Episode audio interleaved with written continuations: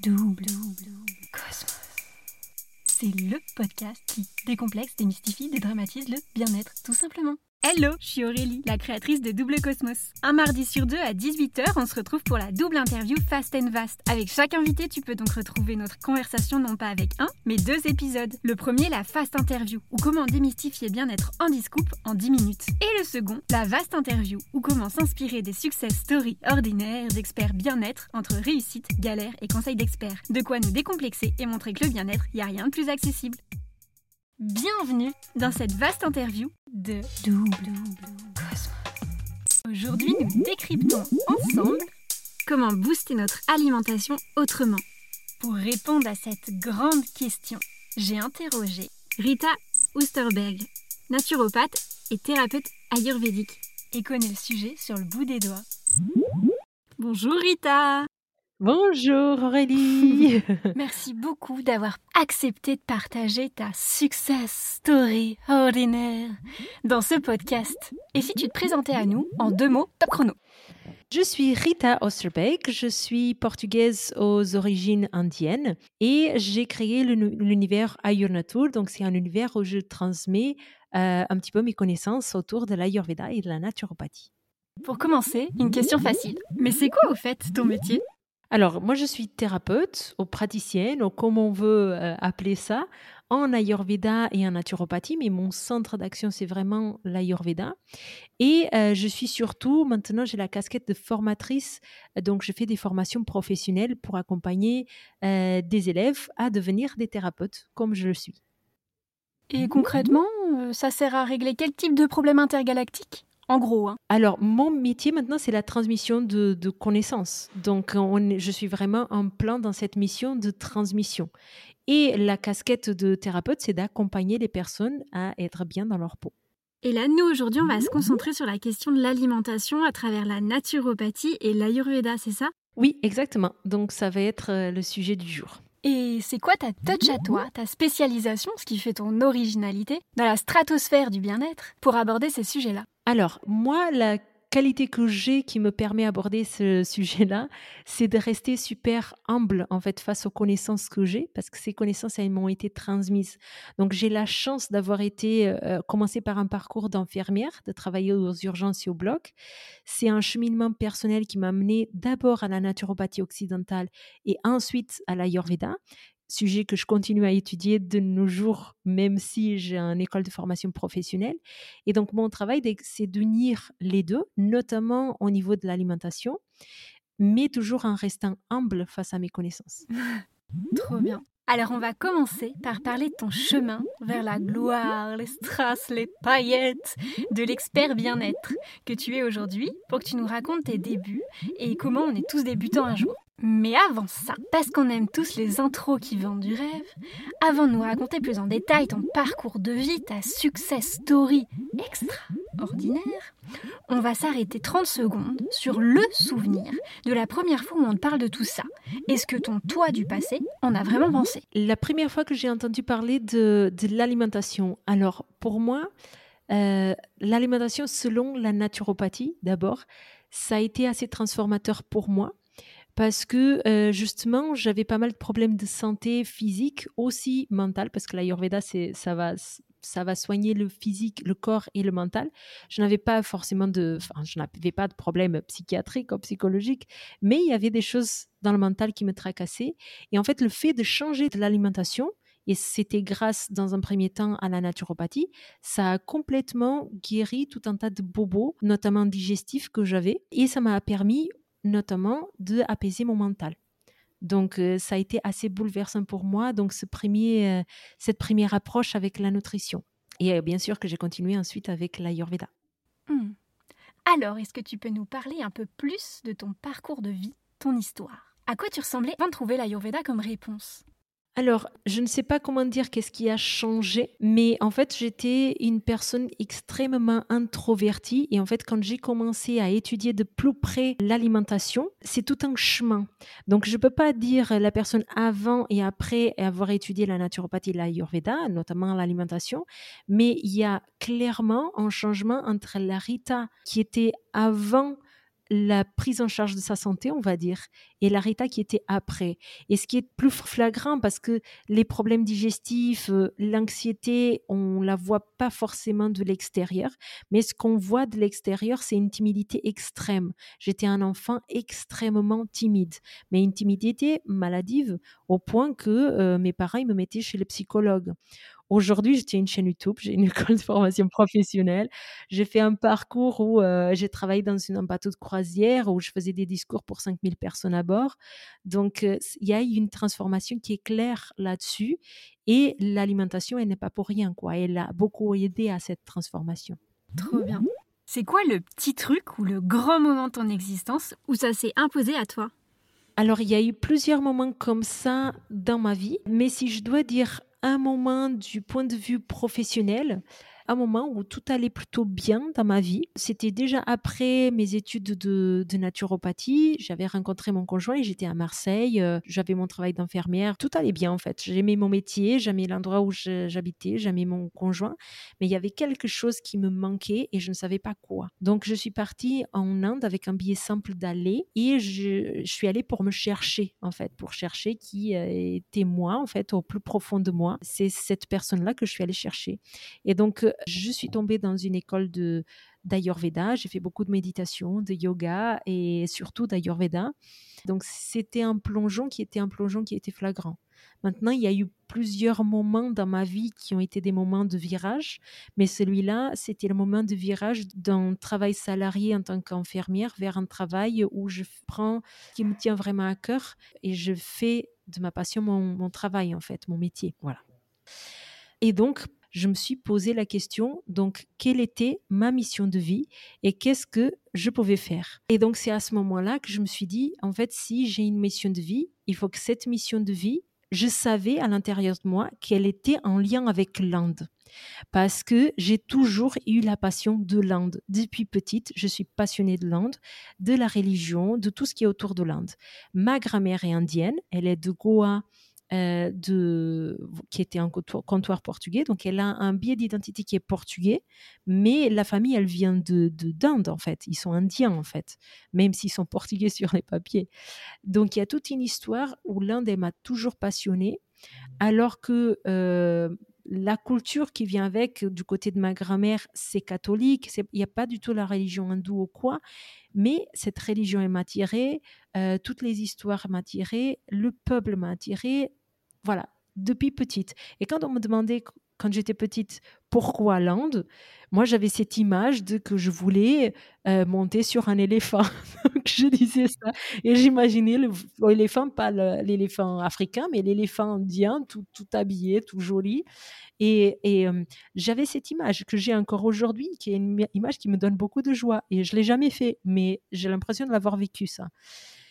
Et donc, euh, entre autres, voilà, ça c'est la petite anecdote, mais je savais qu'en fait, si j'avais une mission et s'il y avait quelque chose qui me manquait, c'était là-bas que j'allais trouver. Et donc, j'ai tout organisé pour pouvoir partir là-bas. Mon, départ en Inde avec un, aller simple, euh, c'est-à-dire un, un, voyage en toute liberté. Je suis allée avec le cœur ouvert à dire euh, je fais confiance à la vie et quoi qu'il arrive, ça sera du bien et c'est ce que je dois vivre. Donc ça, ça a été très transformateur. Ça, ça a été un point de virage pour moi. Et du coup, voilà, toutes les choses, elles ont découlé de là. Entre moi et l'Inde et moi et l'Ayurveda, il y a un rapport qui est fort quand même. Il y a quelque chose. Bon, et si on rentrait maintenant un peu plus dans l'intimité de tes réussites, sans filtre C'est le moment où on décortique les conseils que tu t'appliques toi en tant qu'expert bien-être au quotidien, histoire de passer direct de la théorie à la pratique pour ceux qui veulent se lancer. Alors, c'est quoi la première chose qui faisait pas partie de ton quotidien et que tu as mis en place? Alors, quand j'ai commencé à changer d'alimentation, la première chose que j'ai fait, c'était arrêter les produits industriels. Donc c'est vraiment le défi que je me suis donné et, je pense que c'est ça qui, euh, qui a beaucoup contribué à ma santé dans un premier temps. Et ça va avec cuisiner plus. Donc je cuisinais pas beaucoup et donc du coup c'est ça qui a pas mal changé, notamment au niveau des rhumes à répétition, des problèmes digestifs. C'est que comme j'ai voulu arrêter les produits industriels, je l'ai fait petit à petit. Hein, je ne l'ai fait pas drastiquement parce que j'en consommais beaucoup. Euh, donc forcément, quand on n'a plus de produits industriels, on cuisine plus. Donc euh, voilà, ça c'est la première chose que j'ai mis en place comme ça qui a eu des, un impact important dans ma vie. Hum. Qu'est-ce que ça a changé tout ça concrètement dans ta vie? Les incontournables quoi. À la base, j'avais vraiment beaucoup de problèmes digestifs. Euh, j'avais un transit qui était complètement irrégulier, donc des douleurs de ventre euh, tout le temps en fait, une faim qui était irrégulière, voilà, donc beaucoup de problèmes digestifs. Éparpillement mental très important, je ne peux pas dire que j'en ai pas aujourd'hui, mais ça va beaucoup mieux, parce que voilà, Vata est toujours là au rendez-vous, n'est-ce pas? Mais voilà, donc j'avais surtout ces problèmes digestifs, ces problèmes de transit. Et, euh, et voilà, et au niveau du mental, c'était une anxiété, une timidité qui était un peu extrême. Et du coup, au moment où j'ai changé cette alimentation, forcément qu'il est, enfin forcément pour ceux qui connaissent, mais c'est pas si évident quand on commence. Les problèmes digestifs, ils se sont vraiment apaisés, les problèmes de transit aussi, sans médicaments, sans plantes, euh, voilà, juste vraiment avec l'alimentation.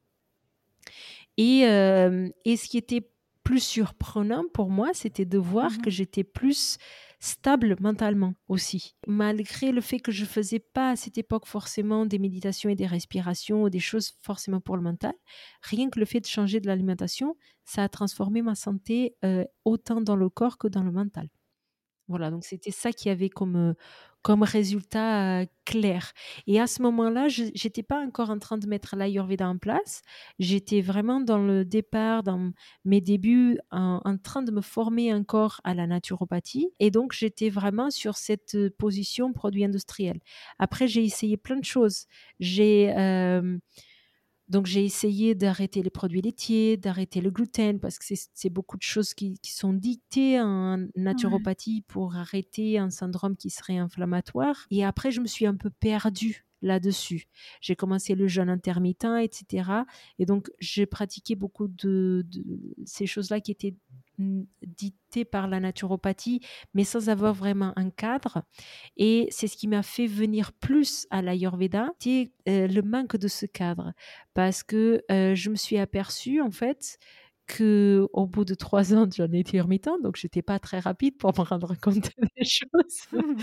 au bout de trois ans de jeûne intermittent et tout ça, je me suis rendu compte qu'en fait, euh, que même si au départ, mon changement alimentaire, il m'avait fait beaucoup de bien, au bout d'un certain temps de continuer dans cette lignée où je faisais de plus en plus de régimes détox, en fait, que je ne comprenais pas. À l'époque, j'étais en train de faire un régime détox, mais j'étais en train de faire un, régime détox sur du long terme, ce qu'on appelle en Ayurveda le Lankana. Donc, euh, c'est une thérapie qu'on va utiliser pour nettoyer le corps. Donc, on comprend en Ayurveda qu'il y a deux types, deux grandes branches de thérapie. Il y a celui qui va nous nettoyer le corps, il y a celui qui va nourrir le corps. Et on a besoin de nutrition pour avoir un corps et un mental qui est en bonne santé. Et en fait, j'étais vraiment beaucoup dans cette branche de nettoyage, nettoyage, nettoyage. Et ce qui mmh se passe dans cette branche de nettoyage, c'est qu'au départ, on est bien. En fait, ça m'a fait beaucoup de bien parce que je mangeais mal. J'avais de la malbouffe, j'avais beaucoup de produits industriels, beaucoup trop de sucre. Euh, donc, ça m'a fait beaucoup de bien de cuisiner. Mais au bout d'un certain temps, en fait, euh, je n'avais pas vraiment de cadre parce que, en tout cas, dans mon école de naturopathie, ce cadre, n'avait pas vraiment été donné. Même si on étudie les tempéraments, ça va peut-être un peu moins loin que l'Ayurveda, à mon sens. En tout cas, si je compare avec les études que j'ai suivies moi. Et, du coup, on finit par recommander un peu euh, des jeûnes intermittents, des choses comme ça pour toute personne. Et moi, je suis quand même mince à la base j'ai quand même une énergie vitale qui est n'est pas époustouflante non plus. je me fatigue relativement vite. Euh, et en fait, faire un jeûne intermittent sur du long terme, ça me faisait sentir, j'avais l'impression de me sentir bien et de mieux en mieux dans ma tête, parce que ce qui fait ces régimes Langana, c'est qu'ils allègent. Ils allègent le corps, ils mmh allègent le mental. Donc on se sent très léger au niveau du mental. De plus en plus léger, de plus en plus léger. Donc, on ne voit pas, en tout cas, moi, j'ai pas vu euh, là où je m'enfonçais, en fait. Et il a fallu donc trois ans pour que, au bout d'un moment, je me dise, mais en fait, je dors plus, j'ai que des insomnies, je suis très irritable, je suis très anxieuse. Euh, ma peau, elle est extrêmement sèche. Et euh, pourtant, je mange bien. Et j'avais déjà fait, euh, donc quand j'en arrive là, j'avais déjà fait mon séjour en Inde, j'avais déjà mon cabinet.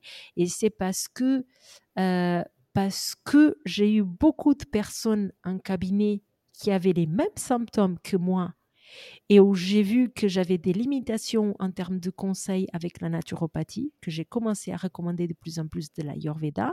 Et c'est suite à ce retour de la réalité, en fait, d'avoir beaucoup. En fait, c'était un baume, je crois. D'un coup, j'ai reçu que des clients dans avec ces problèmes-là. Et donc, j'ai commencé à recommander Abhyanga, donc euh, huilez-vous le corps, manger nourrissant, manger chaud, toutes ces choses-là que je savais de l'Ayurveda, mais que j'étais encore beaucoup trop dans la naturopathie. Et en fait, au, fil du temps de conseiller les autres personnes, je me suis rendu compte que en fait, j'étais en train, j'étais pas en train de le faire pour moi, mais c'est très difficile de s'auto-analyser. Donc, je recommande toujours aux thérapeutes d'avoir leur propre thérapeute parce qu'on a beaucoup mmh trop de subjectivité quand on s'auto-analyse. Et avec un régime Langana, on se sent trop bien dans sa tête en fait. On a l'impression que tout est youpi que tout est bon parce qu'on est léger. Et, en fait, justement, on manque trop d'ancrage. Donc, j'avais énormément de déséquilibre de Vata et, euh, et je ne le voyais pas. Et je l'ai vu grâce à mes clients. Donc, merci mes clients. donc, c'était un autre moment de bascule. Alors, est-ce que tu peux nous en dire un peu plus sur la différence entre naturopathie et Ayurveda pour mieux saisir comment améliorer notre alimentation? En naturopathie, on va étudier l'alimentation, mais c'est une approche vraiment moderne de la nutrition et qui va être faite vraiment en parallèle de l'allopathie. C'est-à-dire que l'allopathie, elle va étudier les substances à travers les, leurs molécules. Dans la, la naturopathie, on va étudier l'alimentation comme la nutrition moderne, par exemple comme un nutritionniste. Donc on va voir que dans tel aliment, on va avoir des protéines, des lipides et des glucides, par exemple. Ce sont des macromolécules. Quand on ingère un aliment, les glucides, notamment les amidons, qui est un type de sucre qui est complexe, il va être commencé à être digéré au niveau de notre bouche. Donc 40% de, des amidons, ils vont commencer à être digérés au niveau de notre bouche. Et en naturopathie, on va étudier toutes ces sortes de choses. Donc, où est-ce que ces trois catégories d'aliments vont être digérés, comment ils vont être digérés? Et comment ils vont être divisés? Donc on part du principe qu'on mange un aliment, ils vont devoir être divisés en différentes particules, des, des molécules de plus en plus petites pour qu'ensuite il y ait une assimilation par le corps et que ça passe dans le courant sanguin. Donc en naturopathie, on va étudier ces trois grandes catégories d'aliments lipides, glucides et protéines. Si on prend l'exemple des protéines, les protéines, elles vont aider à beaucoup construire les muscles, elles vont être importantes pour la constitution des hormones dans notre corps, pour qu'elles fonctionnent, etc. Et donc, dans dans les acides aminés, on va étudier qu'il y en a des acides aminés qui sont produits par notre corps et il y a des acides aminés qui ne sont pas produits par notre corps, mais qui sont fondamentaux pour notre organisme en tant qu'être humain et qui doivent venir par notre alimentation. Ce sont les acides aminés essentiels. Donc on est dans une vision qui est très moléculaire de la chose. Et du coup, comme on est vraiment dans une perspective de division, de, de comprendre la structure d'un aliment, de comprendre la structure du corps, on va dire, tiens, telle personne, elle n'arrive pas à dormir parce que peut-être elle manque de sérotonine, qui est un neurotransmetteur, qui est encore une micromolécule qu'on va étudier dans, le corps humain. Et euh, pourquoi est-ce qu'elle n'a pas assez de sérotonine? Peut-être qu'elle n'a pas le, tryptophane, qui est aussi une molécule qui est un précurseur de sérotonine. Alors qu'on a des aliments qui ont du tryptophane, donc on va conseiller à cette personne du tryptophane. Donc, c'est tout un enchaînement de, choses qu'on va essayer de comprendre, des molécules par-ci, par-là, pour pouvoir conseiller en termes d'alimentation. En fait, en naturopathie, on n'a pas que les conseils en alimentation, mais on est un peu tourné mmh. vers là. Donc, on a une vision qui est très moléculaire, c'est-à-dire quelle est la molécule, quelle est la cause? On cherche la cause, toujours en naturopathie, comme en, en Ayurveda. Donc, quelle est la cause de cette chose-là qui manque? Donc, je vais la chercher, bah, je vais voir qu'est-ce que dans l'alimentation de cette personne ne va pas et je vais lui conseiller ça. En Ayurveda, on n'a pas la même approche. C'est pas une approche qui est moléculaire, c'est pas une approche qui est quantitative, c'est une approche qui est fonctionnelle, l'Ayurveda. Donc, ce sont deux approches qui sont différentes. Il y a sur beaucoup de points, elles vont se rejoindre. Sur beaucoup d'autres points, elles n'ont pas la même vision, tout simplement. Donc là, en Ayurveda, euh, on va arriver sûrement aux mêmes conclusions qu'avec la naturopathie. Donc, en tout cas, dans beaucoup de fois, on va arriver aux mêmes conclusions. Mais la vision, elle n'a rien à voir. C'est-à-dire qu'on ne va pas comprendre la perspective moléculaire d'un aliment. Ça ne prend pas de sens. On va comprendre les fonctions. Donc, si en, allopathie, en naturopathie, on va comprendre par exemple les choses système par système, donc on a système digestif, on a euh, système urinaire, on a, euh, je sais pas, système reproducteur. C'est que des systèmes différents. En Ayurveda, on va voir ça par fonction. Donc, le corps humain, euh, on va avoir les trois doshas, Vata, Pitta et Kapha, que je pense que les auditeurs de podcast, ils ont déjà entendu parler. Donc, ce Vata, Pitta et Kapha, beaucoup de personnes pensent que c'est notre constitution de base, alors que c'est loin d'être réduit à ça en tout cas. Ce sont des gérants de notre corps en fait. Les principes d'anatomie et physiologie du corps, ils sont gérés par Vata, Pitta et Kapha. Et c'est une vision vraiment fonctionnelle du corps. Et au lieu de sectoriser le corps par système, bien sûr qu'on a une vision structurelle. On sait, ce que c'est un foie, on sait ce que c'est un poumon. Et c'est décrit dans les textes, et on le voit en Ayurveda. Mais on ne va pas les sectoriser par euh, système, on va les sectoriser peut-être par fonction. Donc c'est vraiment une, vision qui est fonctionnelle. Alors que en naturopathie et en allopathie, la, la vision elle est plus structurelle. Donc c'est pareil avec la nutrition. On va avoir une vision fonctionnelle et pour nous il n'y a pas de sens à séparer un aliment dans ces molécules, comme on fait en naturopathie. Les deux visions, elles sont intéressantes. Il n'y a pas une qui est meilleure que l'autre, mais c'est juste comprendre la vision de chacun. Donc, par exemple, le curcuma, qui est un aliment, euh, pour la naturopathie, il a été étudié parce que c'est un aliment, c'est un super aliment, comme il est considéré en naturopathie. Euh, et donc, euh, on a étudié par des recherches scientifiques plus récentes les molécules. Donc, qu'est-ce qui se passe dans le curcuma? Pourquoi il est si bon pour la santé? Donc, on a trouvé la curcumine qui est un, facteur qui va être très anti-inflammatoire qui est très riche en antioxydants. Et on a fait d'autres études qui ont montré que la, curcumine du curcuma, quand elle est en réaction avec les pépérides du poivre noir, euh, c'est encore plus. Donc, euh, son caractère anti-inflammatoire, il est encore plus puissant. Donc, on va acheter des gélules euh, riches en, en, concentré de curcumine et de, et de poivre noir pour les donner à la personne par exemple. Bah, c'est pas forcément ce qu'on fait en naturopathie. On peut aussi recommander l'aliment le, lui-même. Mais en Ayurveda, en tout cas, il n'y a pas de sens à sectoriser une partie, un principe actif d'un aliment, parce qu'en Ayurveda, c'est l'ensemble de l'aliment mmh. qui va fonctionner. Donc, on va privilégier de donner cet aliment d'une certaine façon, avec une certaine préparation, mais pas forcément extraire une molécule et laisser les autres, parce que tous les principes actifs ils vont être importants dans cet aliment. Mmh. Voilà. Et donc, quelle est l'approche euh, de l'alimentation par l'Ayurveda? On va voir les choses en termes de goût, de saveur. On va étudier six saveurs et chacun il va avoir ses rôles. Donc le premier rôle qu'on va avoir, c'est le, premier goût, ça va être Madhura Rasa. C'est souvent traduit comme le goût qui est sucré. Donc c'est pas le sucre rapide, euh, c'est pas un sucre qui est euh, qu'on va retrouver dans, dans la canne. Enfin, ça fait partie de Madhura Rasa. Mais en tout cas, le, le sucre blanc qu'on retrouve aujourd'hui, c'est un sucre qui a été transformé. Ce n'est même plus le sucre de la canne. Mmh. Et qu'est-ce qu'on va retrouver dans la notion de Madhura Rasa C'est que Madhura Rasa, c'est la première saveur qui va nourrir le corps. Or, le sucre rapide, on le sait par des, euh, par des recherches scientifiques récentes, qu'il est, euh, il, est, il est carencé en fait. Il crée des carences dans le corps.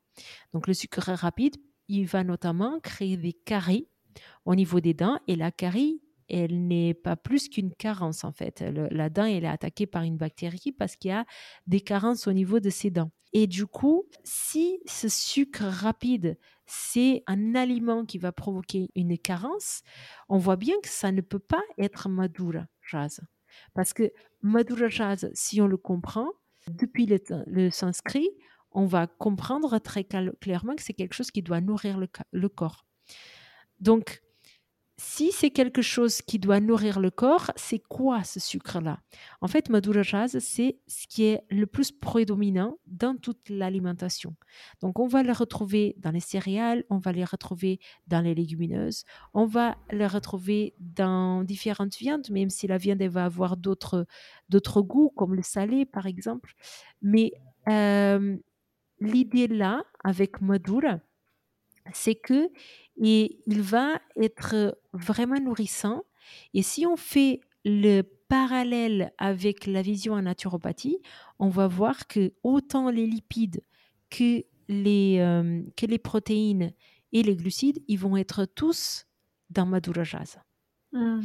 Et donc, l'Ayurveda, elle va donner un pas de, en plus que la naturopathie parce qu'il va nous montrer qu'en plus de Madhurajas, on a d'autres goûts dont on a besoin. Et que si on n'a pas un équilibre dans ces différents goûts, euh, on peut se retrouver avec des, difficultés en termes de santé.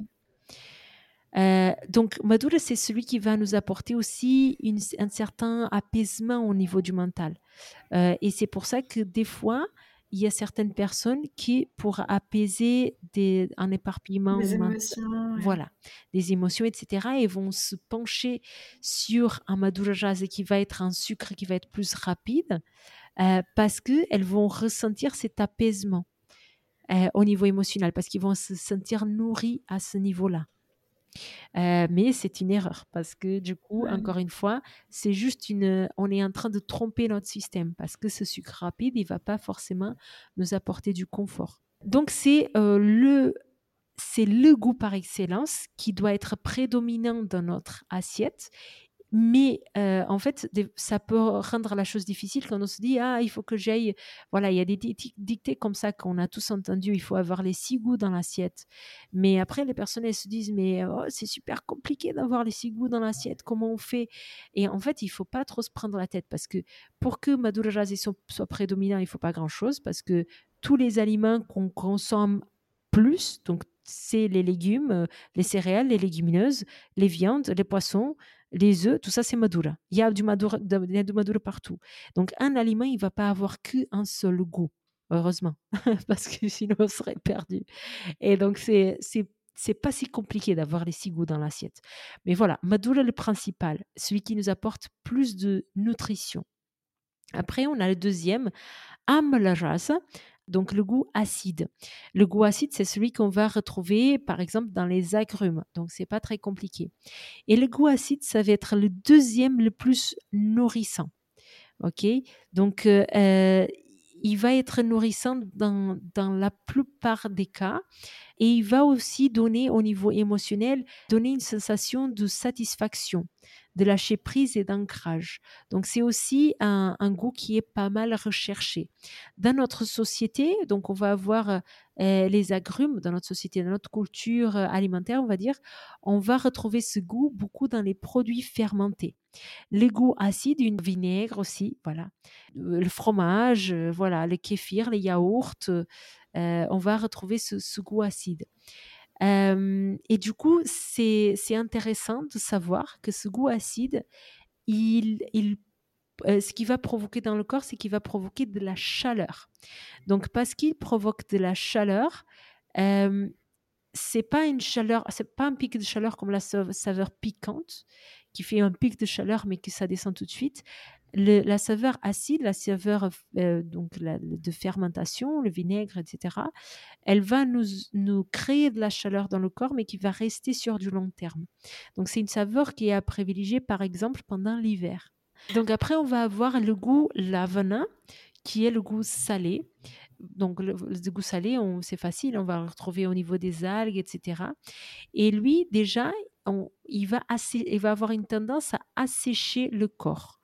Et en grande quantité, il peut même provoquer des vomissements et d'assécher fortement le corps. Donc c'est déjà par rapport aux deux premiers goûts, c'est un goût qu'on doit limiter. Et dans notre société, on a tendance à le consommer un peu trop. Après, on a katuraz, donc le piquant, qui, encore une fois, voilà, maintenant on est dans les goûts qu'on va consommer avec euh, en plus petite quantité. Donc le goût piquant, c'est celui qui va chauffer fortement le corps, mais que ça va pas durer dans le temps. Il va euh, déséquilibrer donc le pita parce qu'il est chaud, mais surtout il déséquilibre, imprimer le vata parce qu'il va assécher le corps. Donc le, le c'est vraiment quelque chose qui va assécher profondément le corps. Et une autre de ses capacités, c'est qu'il va pouvoir stimuler le feu digestif.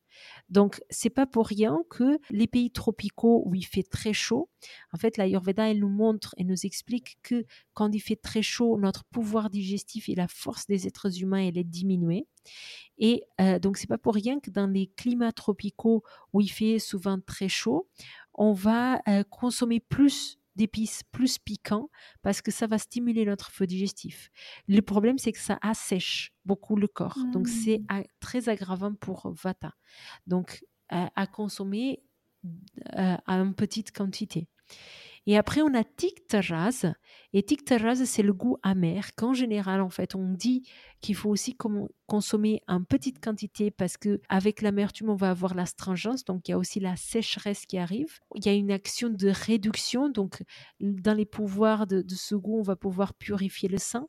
Donc c'est le goût par excellence de la détoxification du sang, en fait, va être très positif pour ça. Mais si on consomme en excès, ça va créer un excès de froid ou des troubles nerveux, etc., parce que ça va aggraver le encore une fois. Mais qu'est-ce qui se passe avec le goût amer? En fait, il doit être consommé en petite quantité, mais dans notre société, en fait, on l'a proscrit complètement. Dans notre culture, on fuit complètement ce goût. Alors, on consomme pas beaucoup piquant, on ne consomme pas beaucoup astringent. Donc, on se dit que le sucré, il est très bon et que la mer, c'est négatif. Alors qu'on a besoin d'amer. En fait, la mer, il va aider à cette détox, il va aider, euh, il va aider au, aux qualités du foie, va aider notre foie à bien travailler, il va purifier le, sang. Donc, moi, j'ai tendance en cabinet à conseiller d'introduire la mer, tellement les personnes, elles ne consomment pas. La mer dans tout ce qui est feuilles vertes foncées, qui sont excellentes justement pour le foie, pour les intestins, etc. Euh, dans les choux, on va retrouver dans le chocolat noir, pour ceux qui sont consommateurs de chocolat noir. Euh, le café, du thé en général, ils sont amers aussi, mais c'est pas des choses que je conseille parce que c'est des choses que plutôt j'enlève pour d'autres raisons, mais ils ont quand même le goût amer. Le fenugrec, le pissenlit, donc on va le retrouver après dans le curcuma, par exemple, dans les endives, on va retrouver ce goût amer. Donc, c'est intéressant de le consommer. Et le dernier goût, raz, c'est le goût astringent. Donc, c'est pas tellement un goût, c'est une sensation dans la bouche et donc il y a une sensation de sécheresse. et donc, qu'est-ce qu'il fait, ce que raz C'est qu'il va resserrer les tissus. Donc, il n'est pas du tout nourrissant comme, comme Madhurajas. Il va resserrer les canaux du corps. Donc, en Ayurveda, on va comprendre le corps comme un ensemble, en fait, il y en a plein de tuyaux à l'intérieur qui permettent les passages de d'un endroit à l'autre et que Shairas il va permettre de resserrer ces canaux, ce qui va aider notamment à entretenir un tonus musculaire, par exemple. Peut aider à arrêter des écoulements qui sont excessifs, par exemple si on a trop de mucus, euh, si on a une transpiration qui est excessive, si on a des diarrhées. Euh, des sécrétions, des hémorragies même. Voilà, le goût que chai va être intéressant. Euh, si son usage est abusif, euh, ça va provoquer une sécheresse qui est trop importante. Donc la constipation, des crampes et tout un tas de mmh. choses qui découlent d'une aggravation de vata, encore une fois. Donc voilà comment on voit les, les six goûts et chacun il va avoir des fonctions donc, il y en a qui vont nourrir plus le corps, il y en a qui vont créer plus de chaleur, il y en a qui vont créer, permettre d'arrêter les écoulements et d'assécher un petit peu le corps. Et donc, c'est toute une histoire de quantité sur ce qu'on a besoin. Donc, on n'est pas du tout dans une vision moléculaire. On va se dire, il me faut tant de protéines par jour, tant, de lipides, etc. On est vraiment dans, une dans une vision fonctionnelle où on se dit, chaque saveur, voilà qu'est-ce qu'elle va faire. Et de façon générale, on dit, les ayurvédiques, on aime bien dire qu'il faut les six dans une assiette. Et, on complique un peu la vie des personnes comme ça. Mmh. Donc moi, je ne fais pas trop ça en cabinet euh, et je ne conseille pas forcément mes élèves à le faire, même s'il y a une logique derrière. En fait, la logique derrière cette phrase, en fait, c'est de dire aux gens manger diversifié. Mmh. Mais quand on, se dit alors il faut que je comprenne quel est le... ça devient trop intellectuel en fait dans pour la vie des gens et, et, du coup ils le font plus et si nous on n'est pas forcément dans le monde de l'ayurveda euh, essayez juste de voir est-ce que est-ce qu'il y a de la mer dans votre vie? Est-ce que vous ajoutez de l'amertume? Parce qu'après, il y, a des, il y a des opposés dans ça. Les personnes qui ont des addictions au sucre, la mer, c'est l'antidote. Donc, si on mange pas assez amer, on ne pourra pas se débarrasser du sucre parce qu'on est dans cette addiction. Donc, quand on veut se débarrasser des addictions au sucre, c'est très intéressant d'ajouter le goût amer qu'on a pratiquement exclu de notre alimentation. Mmh. Le goût amer, il va nous permettre ensuite de sentir beaucoup mieux tous les autres goûts, notamment le sucré. Et on va pas proscrire le sucré. C'est une autre erreur des personnes qui ont une addiction au sucre, c'est de proscrire tous les sucres. On a besoin de sucre parce que euh, le jazz, c'est le goût sucré, on a besoin de ça pour se nourrir. Donc, c'est toute une histoire d'équilibre. Donc, maintenant, dans mon assiette, comment est-ce que je vais manger euh, sucré, salé, astringent, machin? Donc, euh, c'est pas compliqué. Euh, quand j'ai une aubergine, l'aubergine, il y a du madura, il y a du kashai, donc il y a du sucré, il y a un petit peu d'astringence.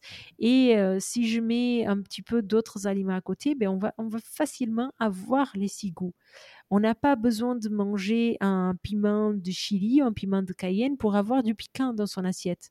Le cumin, ça suffit. Le cumin, il y a un petit goût qui est tranchant en fait. Donc ça le fait déjà, ce côté piquant. Donc ça va, on, on y arrive relativement facilement. Et sinon, une journée ordinaire dans ta life, avec tout ça, grosso modo, ça donne quoi? Ça m'aide à garder une stabilité parce que je sais que moi, j'ai besoin de points d'ancrage dans ma journée et mes repas, ce sont mes points d'ancrage. Enfin, ça fait partie de mes points d'ancrage. Et j'ai besoin aussi de sortir de ce rythme, sinon je pète un câble. Mais, mais dans mon rythme euh, quotidien, pour le faire vite et facile pour moi, parce que je suis quelqu'un qui a besoin de que les choses soient faciles, que ça ne soit pas fastidieux de cuisiner. J'ai besoin que ça soit pratique, que ça soit facile, en fait, d'avoir une bonne alimentation. Donc, l'astuce que je me donne, c'est de, en, fait, je regarde les couleurs. Donc, ça, c'est une astuce que nous vient pour la, par la naturopathie, en fait. On, dit beaucoup, mettez de la couleur dans l'assiette parce que, justement, mmh ça me parle plus encore que de mettre les goûts parce que la couleur c'est visuel et moi je mmh. suis quelqu'un de très visuel. Donc je sais que euh, si j'ai du vert, de l'orange, voilà, c'est diversifié, c'est bon. Et autre chose que je me fais euh, pour que ça soit facile, c'est que j'essaie toujours d'avoir euh, céréales, légumineuses, légumes pour avoir une alimentation qui est diversifiée, qui est complète. Et je sais que chez moi, comme chez beaucoup de monde, voire euh, peut-être tout le monde, en fait, c'est quand dans le mental, on est un peu moins stable, le corps, il va pas suivre. Mais le contraire, il est vrai aussi. Bon, ok, si tu le veux bien, rentrons maintenant un peu plus dans l'intimité, des moments un peu plus laborieux, les petites galères quoi, sans filtre et sans jugement évidemment, simplement pour démystifier le statut d'expert inaccessible et montrer que les jours avec et les jours sans, bah c'est normal en fait. Alors vas-y, fais-nous déculpabiliser de parfois juste un peu galérer. L'anecdote jamais dite, le secret inavoué, qui fait que t'es bien terrien et humain avant tout. Allez, à vous. Le truc que les gens ils savent pas sur moi, en fait ils ont une vision sur moi d'une Rita qui est super zen et qui euh, et, qui voilà une personne qui incarne l'Ayurveda et qui, qui fait toutes ces choses et qui fait tout le temps de la méditation et des respirations et qui mange tout le temps bien et je ne suis pas cette personne. le secret, c'est ça. en fait, le secret, c'est que à la base, je suis une personne super méga stressée, anxieuse et, tout ce que je dis déjà auparavant. Et c'est ces besoins personnels qui m'ont amené à l'Ayurveda, qui m'ont amené à la naturopathie et à l'Ayurveda. Et euh, le secret personnel, c'est que, en fait, comme pour tout le monde, on a euh, des rythmes de vie. En fait, la vie, elle n'est pas statique. La vie, elle est bougeante. Ayuhu de Ayurveda. La vie, elle est bougeante. Donc, euh, ce qui se passe à l'extérieur de nous, il nous impacte et on n'est pas tout le temps stable dans notre mental et dans notre corps. Donc, l'alimentation, des fois, ben, je zappe. Et, et, ça arrive. Donc, on est tous humains. Donc, en fait, pour être aussi aligné avec ce métier que je fais, donc pour moi à titre perso, mais aussi pour moi à titre professionnel, que je tienne une alimentation, une hygiène de vie qui sont correctes. Donc même si dans cet équilibre dynamique qui est la vie, des fois, bah, on zappe des choses et on est un peu moins bien, on, on cherche toujours un, un, certain point d'ancrage. Peut-être pas l'excellence, parce que l'excellence, ce serait trop perfectionniste et on est tous humains. Mais euh, moi, j'exige de moi-même un certain niveau au niveau de l'alimentation et de l'hygiène.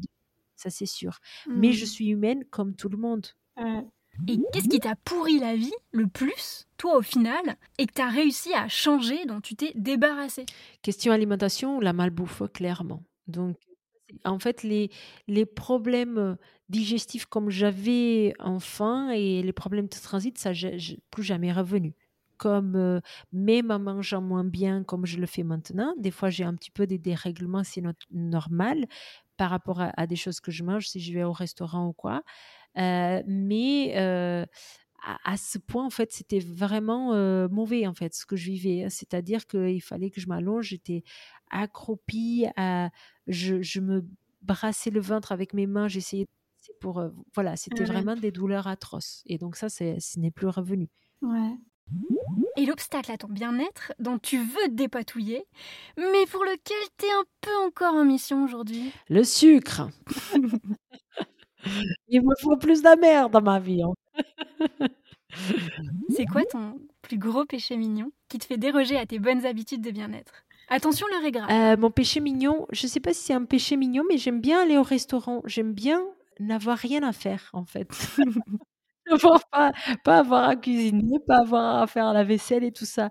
Et en fait, l'ensemble de ces choses-là, elles me font que j'aime bien aller au restaurant. Canon Et avec tout ça, tout ce que tu as vécu, quel message interplanétaire tu veux lancer pour éviter à tout le monde de faire les mêmes erreurs Moi, je vous invite à ne pas vous juger, à, éviter un perfectionnisme qui est extrême. Et, je parle de, de, façon personnelle parce que je suis quelqu'un qui est très perfectionniste, donc assez dur envers moi-même. Et, en fait, on rend mmh. service à personne, ni à nous, ni aux autres. Donc, avec le temps et avec le recul, et parce que je connais mes, mes points négatifs, mes points qui sont moins bien, ce perfectionnisme, il est bien parce que ça permet une certaine persévérance, ça permet un certain cadre, mais il faut lâcher un peu ce perfectionnisme parce que par exemple, moi, si j'avais jamais lâché ce perfectionnisme, j'aurais jamais mis ma première vidéo sur YouTube, j'aurais jamais bah, voilà, mon cabinet, mes formations, on fait rien en fait quand on est extrêmement perfectionniste. Donc arrêtez de se juger et de se valoriser pour ce pour qui on est mmh. aussi. Et donc lâcher un petit peu dans ce jugement de soi. C'est ce que je peux vous conseiller. Trop bien. Et là, voici la dernière question, un peu tradie, hein, pour finir ce podcast. Attention, roulement de tambour, quel est le message que tu voudrais transmettre à tout le cosmos pour changer le monde? Alors, euh, pour changer le monde, il faut de l'amour. Je pense que c'est s'il y a une chose qu'il faut dans le monde, c'est de l'amour. Et l'amour dans un sens large, changer le monde, il faut beaucoup d'amour dans le monde. Et l'amour, il va commencer par, par qui? Par soi-même. Parce que si on s'aime pas soi-même, on ne peut pas aimer, on ne peut pas accepter les autres. Donc il faut s'aimer, il faut s'accepter pour ensuite se rendre compte que c'est possible un changement dans le monde et que le monde, il n'est pas tout pourri comme des fois on peut avoir cette sensation selon, euh, selon quel bout du monde on va regarder. Que dans le monde, il y a beaucoup d'amour également et qu'on peut choisir vers où on se tourne et que plus on a de, l'amour et de bienveillance envers soi, plus on va réussir à l'avoir envers les autres et c'est une chose que s'y multiplie. Donc, certes, il y a des choses qui sont pourries dans le monde. Je ne vais pas le nier parce qu'on n'est pas dans le, dans le monde des bisounours, mais il y a beaucoup d'amour également. Et ça, il ne faut pas l'oublier. Mmh. Alors une dernière petite chose avant qu'on se quitte, est-ce que tu peux nous rappeler où les auditeurs peuvent te contacter ou retrouver tout ton travail? Je mettrai les liens dans les notes de l'épisode. Oui, alors ma chaîne YouTube, ça s'appelle Ayur Natur. Et sinon, pour les formations professionnelles, c'est Ayur Formation avec un S, tout attaché.com. Mais si vous tapez sur Internet Rita Osterbeck, Ayur Natur, vous allez tomber sur sûrement une de mes vidéos posts et euh, normalement sur mes posts j'ai des liens aussi donc euh, vous allez tomber sur moi. Super, merci beaucoup Rita. Merci beaucoup Aurélie pour cette invitation, c'était super. et merci à toi d'avoir partagé en toute transparence avec nous ici cette magnifique success story ordinaire. Hey L'épisode touche à sa fin. Si tu as aimé cet épisode, dis-le moi en commentaire ou avec 5 étoiles sur Apple Podcast ou Spotify. C'est le meilleur moyen de le faire connaître. Et si tu veux m'aider, partage cet épisode à 2-3 personnes autour de toi. Moi, ça m'aide énormément. Et peut-être que les épisodes les aideront aussi. Tu viens d'écouter la version vaste du double interview Fast and Vast avec ce nouvel épisode de Success Story ordinaire d'Expert Bien-être. Si tu ne l'as pas vu, tu peux aussi retrouver le Fast Interview, l'autre partie de la discussion avec mon invité du jour, dans l'épisode précédent en vidéo sur la chaîne YouTube Double Cosmos. Tu trouveras également sur le YouTube une farandole de vidéos pour comprendre l'Ayurveda en une minute si le sujet t'intéresse. Merci à tous pour votre écoute et rendez-vous un mardi sur deux à 18h avec d'autres invités experts bien-être.